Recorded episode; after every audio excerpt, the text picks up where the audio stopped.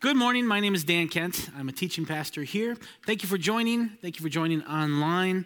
Uh, Greg uh, is sick. And it's interesting, I was thinking about this. Four of the last five sermons that we've had here at Woodland Hills, it's been either Shauna or me. And uh, we're the Musecast, Shauna and I. And the Musecast is taking over this church, whether you like it or not. That's, that's what I'm seeing in all of this. Uh, so, this is the last sermon in our Sermon on the Mount series. We're going to have a panel discussion where we reflect on it, but this is our last, like, just normal sermon. And I got to tell you, there's a lot of pressure about that because how do you bookend a series that has gone for two and a half years? Isn't that, I mean, what do I even do? There's a lot of pressure in that. And I think it's just really curious that Greg developed this cough under this pressure. That's very interesting. Uh, no, uh, you know, I'm actually really excited because I, I do have something I want to talk about. Uh, I'm going to use Greg's title because the, the title is great. It is uh, One with Authority. And I hope that you see, I'm not going to have time to describe it or explain it, but I hope that you see the multiple meanings in this title uh, as I go along. There's too much to talk about in summarizing the Sermon on the Mount. So, what I want to do is, I just want to look at this last little section of verse uh, that is sort of an afterthought in the Sermon on the Mount. And I just want to talk about like one problem, one challenge that I have as I look at the Sermon on the Mount, really as I follow Jesus in general. And I just want to share that with you. And so, the, the uh, to, to start with, I want to start with this. I want to start with a story before I get to the, the verse. Uh, and I don't know if this is the right way to do it, but this is the way I'm going to do it. But I want to talk about my Uncle Casey. And um, my Uncle Casey, I, I, love my Uncle Casey. He was so funny. And when I was a kid, uh, he's the first person that just, just made me laugh to the point where it hurt, where I couldn't, like, I had a hard time breathing because I was laughing so hard. And he was just so fun, and he was always telling stories. He was always telling jokes. He was always finding fun things to do when I was with him. Well, he was in the Army, and this is in the 1970s. And in November of 1978, he got a call from his unit commander or whatever. I don't know what the names of the ranks are. I'm a pacifist Christian. I, I don't, I don't understand the details there. I apologize.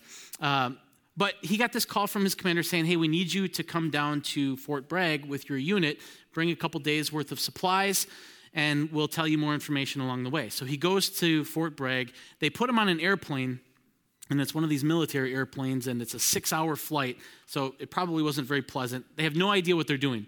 Him and his unit are on this airplane. They land on this runway in this jungle uh, and then they get on board these helicopters. And they're told now that they're in guyana in south america. They take these helicopters up over the jungle and then they're told why they're there and the reason why they're there is because there is this American religious organization, this American cult, is what they were told, that developed this community in Guyana called Jonestown. And what happened was the this is what he was told. We developed more information as we went along, but what he was told is that the leader of this cult convinced all of the people there to drink this cyanide laced Kool Aid. Um, and this is where drinking the Kool Aid, that phrase comes from, where you are just so brainwashed that you do whatever the leader says. It comes from this story. And so now the army was called in to retrieve the people who had died and bring them back home. And there were over 900 people. And he said that when the helicopter was descending, before the helicopter even landed, he could already smell the horror of the situation. And they ended up collecting over 900 bodies, men, women, and children, put them on helicopters, and brought them home. And he said that the only person talking the whole time was the commander because everybody else was just so horrified by what they were doing. And he said that he didn't say anything until he got back to Fort Bragg, which is amazing if you knew my Uncle Casey, because, man, that guy was always saying things, and, and even he was just so caught by this. And it's, it just, it really struck me when, when I heard about this because, I mean, this was in 1978. This is after we had seen the brainwashing of the Nazis, the brainwashing of the KKK, and so many endless cults and religious organizations. And then after that, it's like we didn't learn our lesson. We had cults in the 1980s. We had Heaven's Gate. We have, even now, we have, I don't know if you've heard of NXIVM, is a cult uh, that is making the news right now. And plus all of these financial scams, you know, Bernie Madoff and uh, Theranos and the FTX uh, collapse that's going on right now, Enron.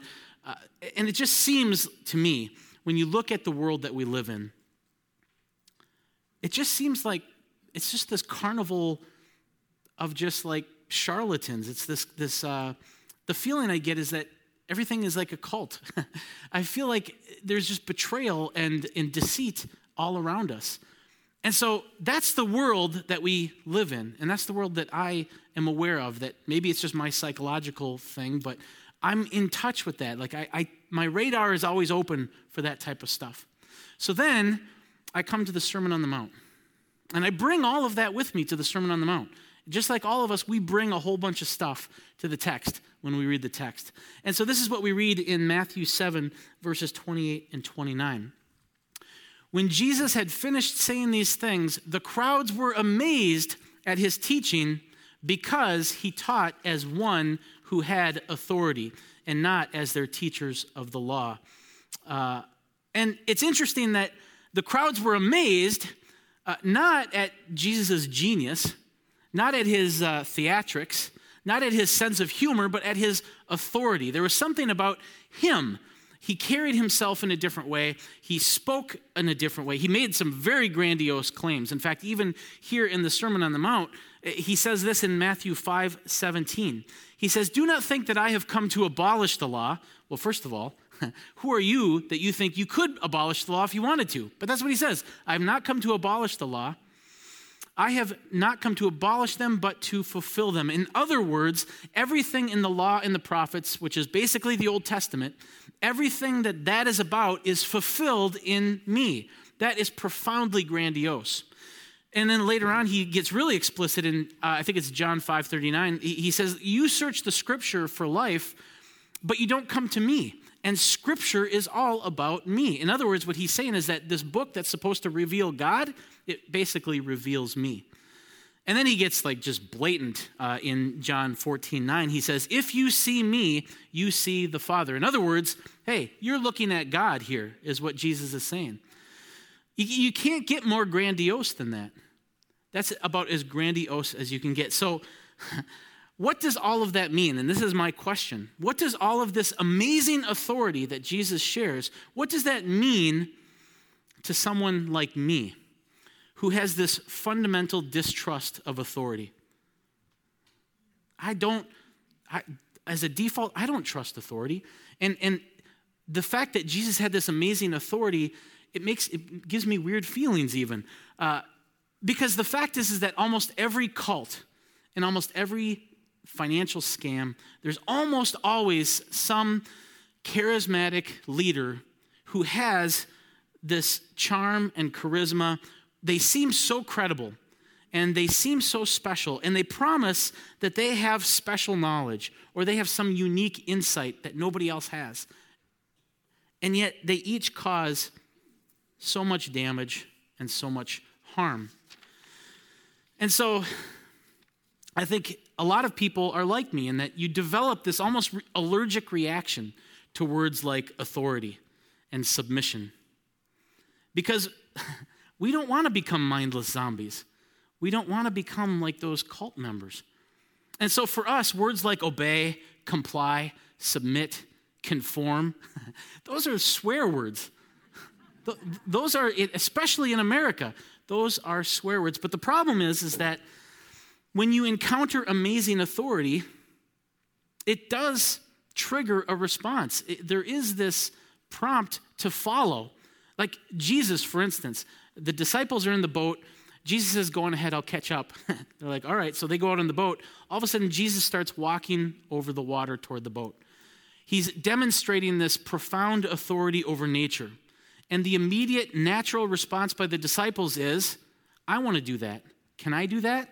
Amazing authority always prompts a response to follow. And you see this uh, in action too. When, when an authority teaches something, you are left with a decision. Am I going to follow that teaching or am I not? And Jesus says just before this passage in, in 7 28 and 29, the last kind of um, parable or analogy he gives is that If you hear my words and put them into practice, you are like a wise builder. But if you hear my words and you don't put them into practice, you are like a foolish builder. And so the question is, is who would be so foolish not to follow Jesus' teaching? And I think there's a couple reasons why a person might hear Jesus' teaching, might encounter that amazing authority, and still not follow it. One reason is because maybe people don't really believe the amazing authority. Maybe Jesus is not really who Jesus says he is. And I totally get that suspicion. I live in that perpetual suspicion of people and things. So I get that. And that's why so many great minds and so many theologians and so many philosophers wrestle with whether or not Jesus is who Jesus says he is. And in fact, uh, my favorite book, and I'm not just saying this because they're my coworkers and my mentors, but my favorite book on this topic is The Jesus Legend by Greg Boyd and Paul Eddy. It really is a, a, a great work if this is interesting to you. Greg gave a sermon in February of uh, 2021, and it was called Jesus, the Rock of Ages or Off His Rocker. it's a great, great title, and he was very proud of that title, I remember. But it's a great sermon where he basically defends that, yeah, Jesus is who Jesus says he is. So if that kind of intellectual uh, kind of questioning is important to you, which it should be, I think, I, I encourage you to uh, check out that sermon. We're also going to be starting a series in a couple weeks called Unraveling Truth, where we're going to be looking at a lot of these types of questions from a philosophical, kind of rational perspective. But I am not going to give a defense of Jesus' authority here.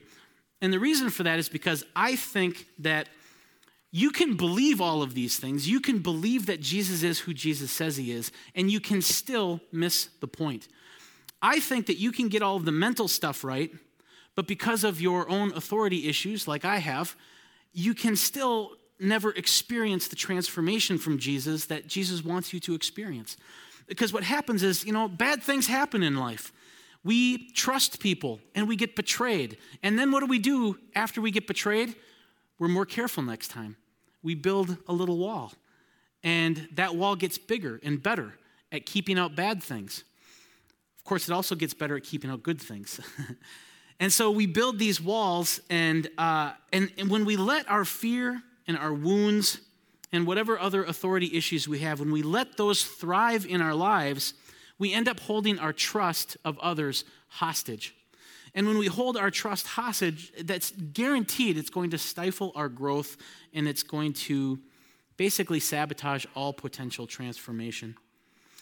You know, we might love Jesus' teaching, but still, even though we love Jesus' teaching, we have all of these unseen stumbling blocks inside of us that keeps us from following and obeying his teaching we come to the text, especially in America, we come to the text with this default.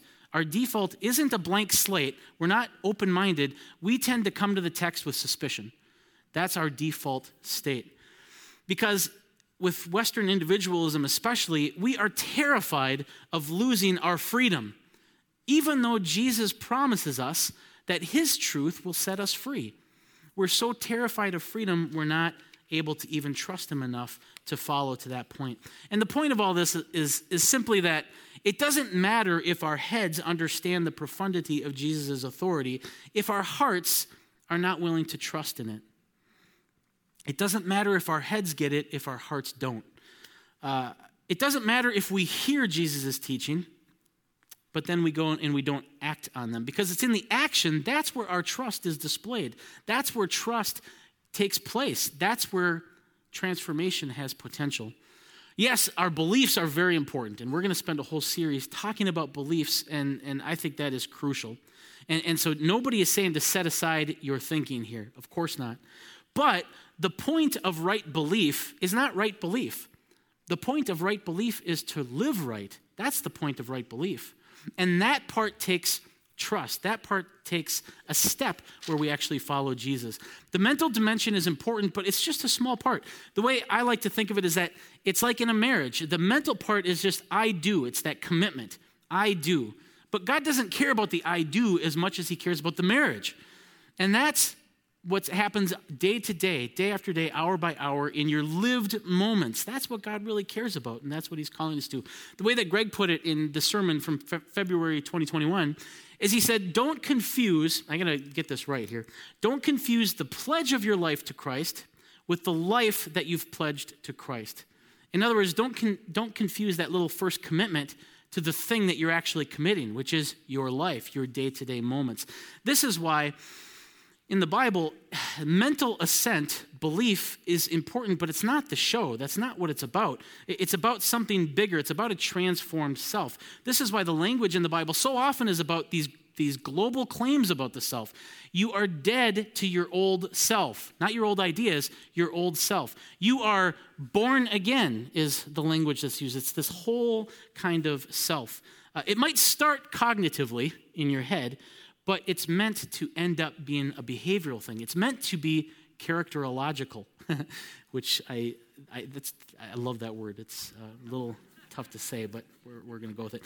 Look at how important all of this is in the scripture. I, I, I love these verses. So this is John 8 31. John 8 31 uh, says this To the Jews who had believed in him, Jesus said, If you hold to my teaching, you are really my disciples. That is, if you actually act on these things, if you do these things, that's how you know if you're really my disciples. The, the living it out, the behaving, is the foundation of the whole thing of what it means to be a disciple. Romans 12:1 says this Therefore, I urge you, brothers and sisters, in view of God's mercy, to offer your bodies, your whole selves, as a living sacrifice, holy and pleasing to God. This is your true and proper act of worship. It's our whole selves that, that we are called to uh, live sacrificially. We have a living God.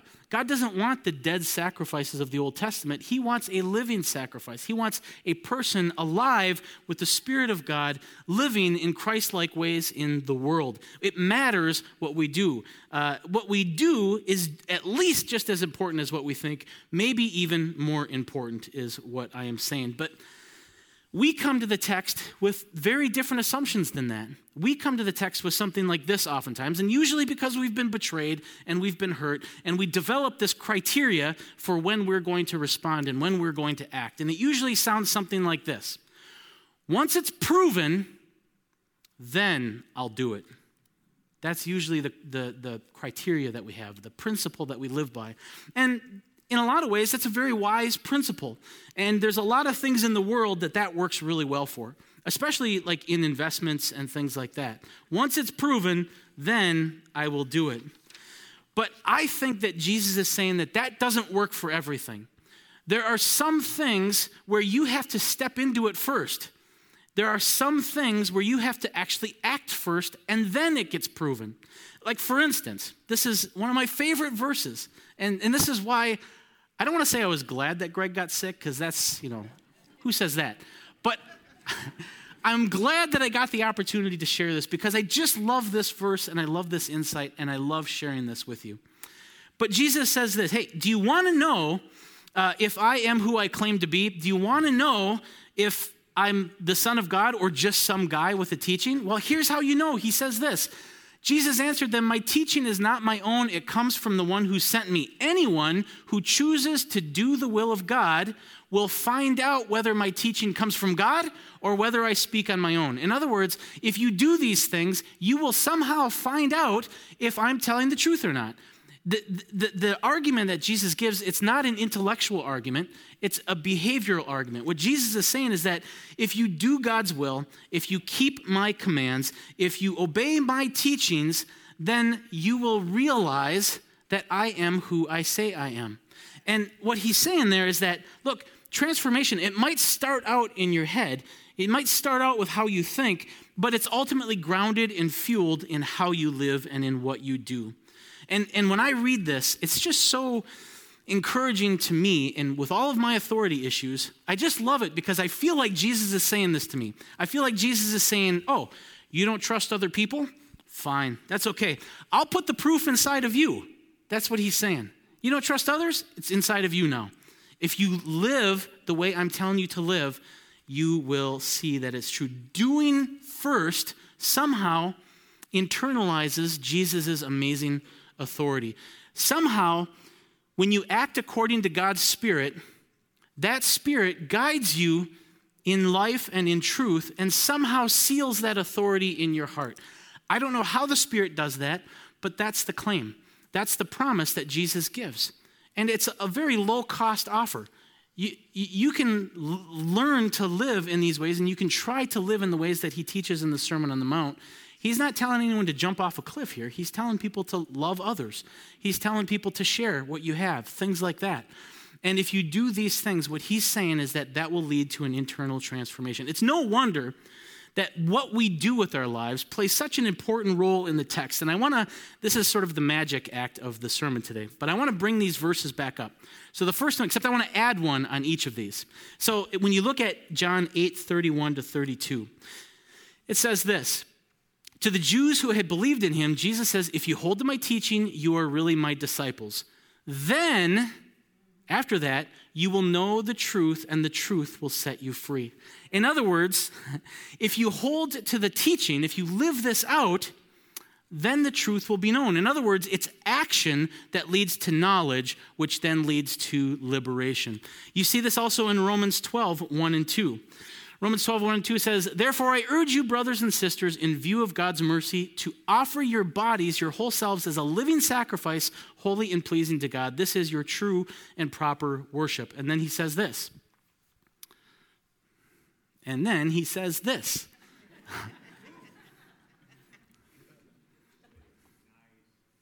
Ta da! Well, I'll tell you what he says. It's a good thing I went to seminary. I could just tell you what he says. Although there's a nice comfort in being able to look at it on the screen. But what he says is uh, to do not follow the pattern of this world. That is, do not live how other people live, but be transformed by the renewing of your mind. So, giving your whole self leads to living different than the world, which leads to this transformation of your mind. Doing precedes knowing, which then leads to transformation. And then he says this, which is so profound. Greg pointed this out last night between coughs. He said, then you will be able to test and approve what God's will is, his good, pleasing, and perfect will. Somehow, when you live this out, you end up with this ability to see if things are true or not. Knowledge follows living it out. And I just think that is so profound. But it's funny because we hear these verses a lot. The truth shall, shall set you free. You see that on like Mazda commercials. I mean, that's just so popular in our culture. The truth will set you free. But they always skip over the first part to live Christ like. You know, isn't that funny? uh, or uh, be transformed by the renewing of your mind. We hear that a lot too. But we always skip over the give your whole life to this live Christ like. We tend to just forget about that part. And that's the most important part of the whole passage. And I just think that's really interesting. And I think really what's going on here is there's some, and you know, who knows the specifics of it? We just follow this. We, we, we trust God and we do this, and the Spirit works in this. There's some type of cyclical thing because you have to believe enough to try it out. But then you try it out and you have that internal evidence. You have those internal epiphanies. You have that sense of new perspective and new freedom. And that increases your belief and your trust in Jesus, which then increases your willingness to step out and experiment and try something new, to try to maybe love somebody that you have a hard time loving. And then you do that, and that opens up new kind of portals in your soul, and then you trust more, and so forth and so on. And I think there's something to that. but as I've looked at this, and I've been thinking about this for the last 36 hours, I was really, I was really kind of convicted a little bit uh, because I was thinking about Jonestown and these cult members. And I realized as I was thinking about this that whenever I see cults, and whenever I see cult members doing things like committing suicide with spacesuits on and things like that, I have to admit that I have some really heavy, dark judgments about them. Like, I, I will look at that and I will say things like, they are crazy idiots. They are mindless sheep. How can they be so stupid? But as I've been wrestling with this text and this idea about authority issues and trust, one of the things that I'm realizing is that those judgments are profoundly misguided. Because the fact is, is that we are all called to be Christ-like. We are all, we're all of us, we're all called to grow in godliness. We are all called to trust others Trust is the foundation of love. We're all called to trust. And yes, of course, our trust can be foolish. And our trust, we can get burned by our trust. And we can fail. We can trust things and it could totally fail. But all of that, I think, is more dignified. It's, it's more dignified to fail while you trust than to fail to trust at all. It's more dignified to try and fail than to not even ever try. And really, failure to trust, like when you trust and it fails, that reveals courage. And a lot of times, a person who is always safe, well, they, maybe they're wise, but maybe they're also very afraid. And so, as I've kind of wrestled with this, I've really looked at the Jonestown situation and other cults in a different light. And really, when you look at the Jonestown cult in particular, man, these were some really good people. And, uh, and I don't know if you know anything about this, but I encourage you to look up uh, this story because it's, it's very touching, it's sad, but it's also somehow inspiring to me. Because the fact is, is that the reason why they went down to South America is because what they wanted to do, the people, not the leaders, not Jim Jones, they kind of got cuckoo and corrupted. But the members themselves, they went to Jonestown because they wanted to establish a community where people were actually equal. They wanted to establish a community where there was actual racial reconciliation and racial equality. That's what they wanted. And they knew in order to do that, they had to get out of the systems of America where you have white supremacy and inequality built into the fabric of the system. So they went down there and established their own context so that they could have like a blank slate, a fresh start. Basically, what I'm saying is that they went down to Jonestown, they went down to Guyana because they wanted to learn how to love together which is exactly what our tagline is here at this church. The problem isn't the cult members, the problem isn't the people of Jonestown. The problem is that Jim Jones and his leaders were corrupt and uh, they betrayed them. And uh, people started to realize that this is falling apart and the leadership uh, has problems. And so they started writing letters saying, hey, things are going wrong down here and we need to get out of here. We need help. And so uh, uh, I think uh, Representative, I think his name is Leo Ryan, is a representative from San Francisco. He flew down there to see what was going on and to see if he could help anybody. And they ended up killing him and Jones knew that because of that, he knew that the United States would retaliate. And then he took all of the people of Jonestown under gunpoint and forced them to drink this Kool Aid. They weren't mindless sheep, they were betrayed. And, uh, and, I just look at that and I, I just had this transformation in my heart.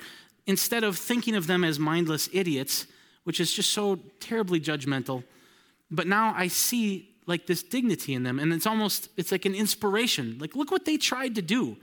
Yeah, that's, that's more than i've tried to do in my life. And, um, and I, I, just felt proud that my uncle casey was part of the recovery team to bring those people home to their families. Uh, and the fact is is that you know we all get betrayed. Uh, there's no shame in being betrayed. Despite my judgments of the people of Jonestown, my judgments were off. There's no shame in being betrayed if you trust earnestly, if you're trying to live godly. Even Jesus was betrayed. Uh, hello, Judas, right? And, and so, why should I shame other people for being betrayed? That doesn't make any sense. Uh, the fact is, is that trusting is always dangerous, but we're called to trust anyway.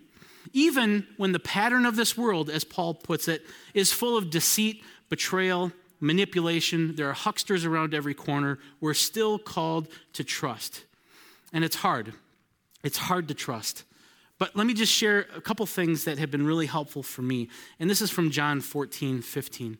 And John 14, 15, I don't know if it's going to come up because it's been acting a little wacky, but John 14, 15, this is an easy one. This one just simply says this it says, If you love me, keep my commands. And there are two things about this verse that have been really helpful for me. And really, it's just the two parts of the verse. The first one is, if you love me. In other words, fall in love with Jesus is the takeaway there. The first part is to fall in love with Jesus. And because the fact is, that it's easier to trust someone that you love. And the more you love a person, a lot of the times, the more you have the potential to trust them. But how? How do we fall in love with Jesus, somebody who lived 2,000 years ago? We have this text. And I know it's, it's not the ideal situation, and Jesus even acknowledges this in the text that those who come after the disciples, they're in a tougher spot. That's us. But I think part of that is, is we have to get to know Jesus personally, not just theologically, not just philosophically. We have to try to read the text, for instance, read the Gospels in a way, not that you're looking for theological insight, but rather you're watching Jesus in the text. Kind of like you're watching a loving father at the market. How does he act? How does that loving father at the market how does he carry himself? How does he treat other people that he comes in contact with? You have to see the Jesus that's implied by the text, not just the Jesus of the text. I think that's a big part of it. We've also talked about practicing God's presence and, and so forth. Um, when I do this, and the more I've done this, and the more I've tried to learn to know Jesus and not just learn about Jesus, the more that I've seen, you know, Jesus is radically different than a lot of the cult leaders and uh, scam artist leaders that you see in the world. Jesus is, is the opposite of a lot of them. Jesus is far more meek. Jesus is sacrificial. He's other oriented. He has a servant posture. He's gentle. He's peaceful. He's full of joy. And, and he's really, when Jesus comes onto the scene, he's all about the kingdom of God and he's almost always about others. He's rarely about himself, even though he is the Son of God. And I think that's amazing. When you look at cult leaders, even though they might say nice things, it always ends up being about them, not about the people who are there. And this is why I think it's interesting that whenever you find in the Bible, maybe not every time, because I haven't looked at every case, but it's got to be at least 80%. When you look in the Old Testament and the New Testament, whenever you see a command to keep the Lord's commands, it almost always comes right after a command to love the Lord. Love the Lord your God with all your heart, soul, and mind, and keep his commandments, keep his statutes, and so forth. And, and I think the reason for that is it just totally makes sense. That, that if, if the way, and I, I, did a sermon on this in November called The Path is a Person, the Way is Relational. And, and if that's true, if the way to God is a relational path, well, then it just makes sense that love would be the foundation of this. And so the question is, is do you feel like you know Jesus or do you know just about Jesus? Do you feel like you love Jesus or do you feel like you simply believe in Jesus? And if you're, and I'm just scratching the surface on this myself, but my challenge to you is to think about that. And if you feel like you just know about Jesus, work toward getting to know Jesus on a personal level, uh, not just on uh, an intellectual level. Because the fact is, is that there's always going to be charlatans uh, until God comes to end the show. There will be charlatans, and there always has been charlatans. Uh, in fact, the Apostle Paul in 2 Corinthians 11 talked about what he calls the super apostles. and these were basically people who were charging money to give, you know, TED Talks basically. And Paul warned them, he said, listen, be careful of anybody who gives you a gospel other than the one that we preached. Be careful of anybody who gives you something other than a simple devotion to Christ. Because the hucksters and the charlatans and the super apostles, there will always be Christ and something else Christ and America, Christ and wealth, Christ and beauty. Whatever it is, uh, it's always going to be something in addition to Jesus. And that should be a big red flag. Or here's another thing to ask this church as well. Does my church encourage a devotion to Christ, or does it emphasize something else? We should always be asking that of ourselves and whichever church we're a part of. Here's another way of asking the question Do I leave my church knowing more about how great Jesus is, or do I just learn how great the pastor is? Because, man, you don't want to be at a church where you learn about how great the pastor is, because the pastor is not that great. I am not worth knowing. Jesus is worth knowing. And, and one of the things I love about this leadership team is I feel like we get that you know, Greg, Shauna, Cedric, me, whoever, we, we know it's about Jesus, it's not about us.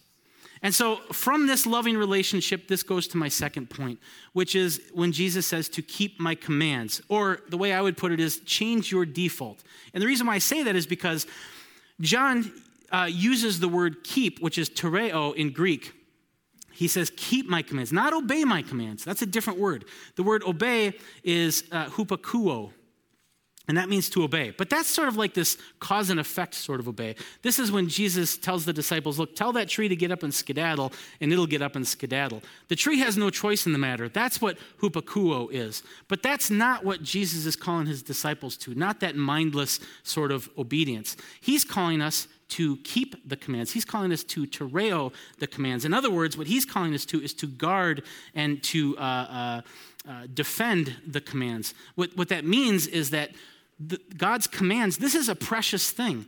You have life in these things. Guard this. Uh, cons- prioritize this. In, in Matthew 23, he tells the disciples, You have one teacher, the Messiah, and you are all brothers and sisters. That's another way of saying, Prioritize my teaching. Consider these teachings precious. Guard them. And when I say guard them, that's a perspective shift for a lot of us because a lot of times we come in attacking them. That's our default. Our default is one of suspicion. Jesus invites us to have a default of trust.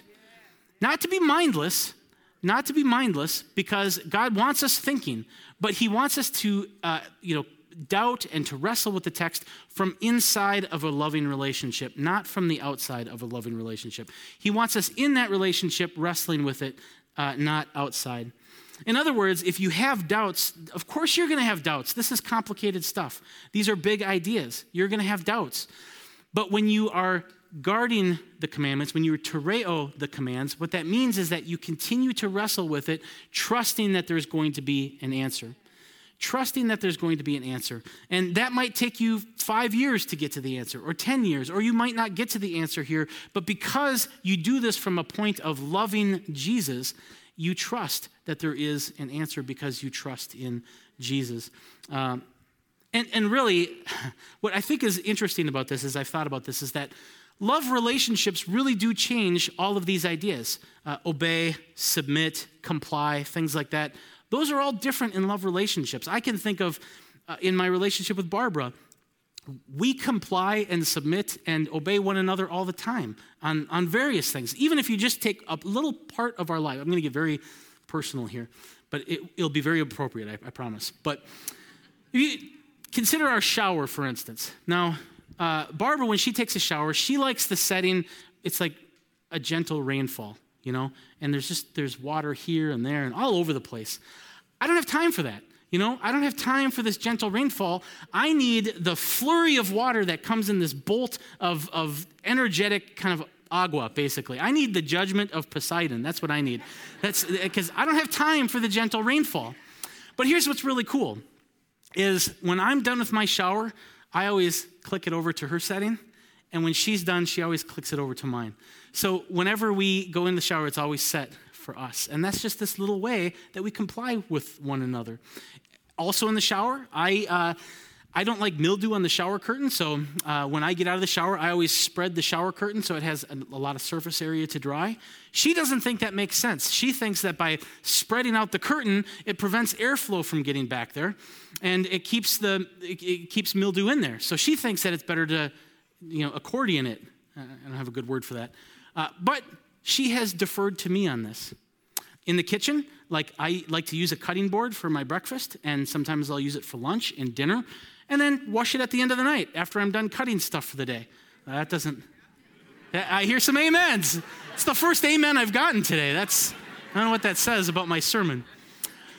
But she has this crazy idea that you should wash the cutting board after every use. And I just think that's wasteful. But I defer to her on that one. But see how obeying and complying in a love relationship, it's actually kind of a fun thing. It's actually an, an energizing thing.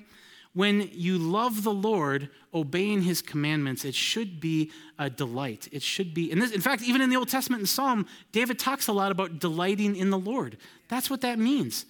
And, uh, and so it's so important to do this from a perspective of love ultimately, and this is what I'll close with this ultimately, our authority issues are all trust issues. That's always the way it's going to be. And trust is scary and dangerous, and God knows that. And, and we have to be careful. And God knows that also. God is patient. This is why love is patient, because we have to be careful with it. And trust is needed for growth, and it's needed for love. And of course, there's no shame in being duped or betrayed because even Jesus was betrayed and duped by Judas. The real pity is for the person who squanders this amazing authority that we have in Jesus because of their own fear of trust. That is the real pity. And so that's what I invite people to think about is your own trust issues like I've thought about mine. Uh, I think that we can live a life where we believe in Jesus. But we can do that for our whole life, where we believe that Jesus, we might even believe that Jesus is the Son of God, but we do that with no actual trust in Jesus. And what that always looks like is that we follow Jesus wherever it's convenient until we come upon one of his teachings that sort of challenge our own assumptions or, or challenge our own common sense about something. And then we're like, well, we have to qualify our belief in Jesus, and that's where we backpedal a little bit. But the fact is, is that if you are obeying Jesus out of this love relationship, if you're really trusting in Jesus as your one true teacher, well, then these places these are the very places that are potentially transformational for you. It's the places that are, are hard, the, the, the hot, kind of sharp teachings, the ones that really poke you in the eye, that's where there's real potential for transformation. Because the other ones that you agree with, well, you can't really change there because you already agree with them. It's the places where you don't agree, that's where there's real opportunity. Uh, and so every challenging teaching, I think, holds this great potential treasure of transformation. We should always be looking for those places. Where is Jesus' teaching hardest for me? Where is it most challenging? Because that's where potential is. It's, it's that spot, that's where my trust gets really tested. That's where I really show my trust. That is where trust grows. And eventually, because I trust in our amazing authority, because I think Jesus is who he says he is, when I trust, even on those hard things, I believe that that's also where all of my authority issues eventually suffocate and die. It's in those tough spots, that's where real transformation is bound to happen, in the places where God challenges us. Thank you for listening. I know that's sort of a weird ending. I was hoping to uh, maybe do like a juggling act or something, but I don't. That, that's what I got. So I, I have. Uh, well, thank you so much for that. that thanks. Uh, I, I, do have a couple quick announcements, though.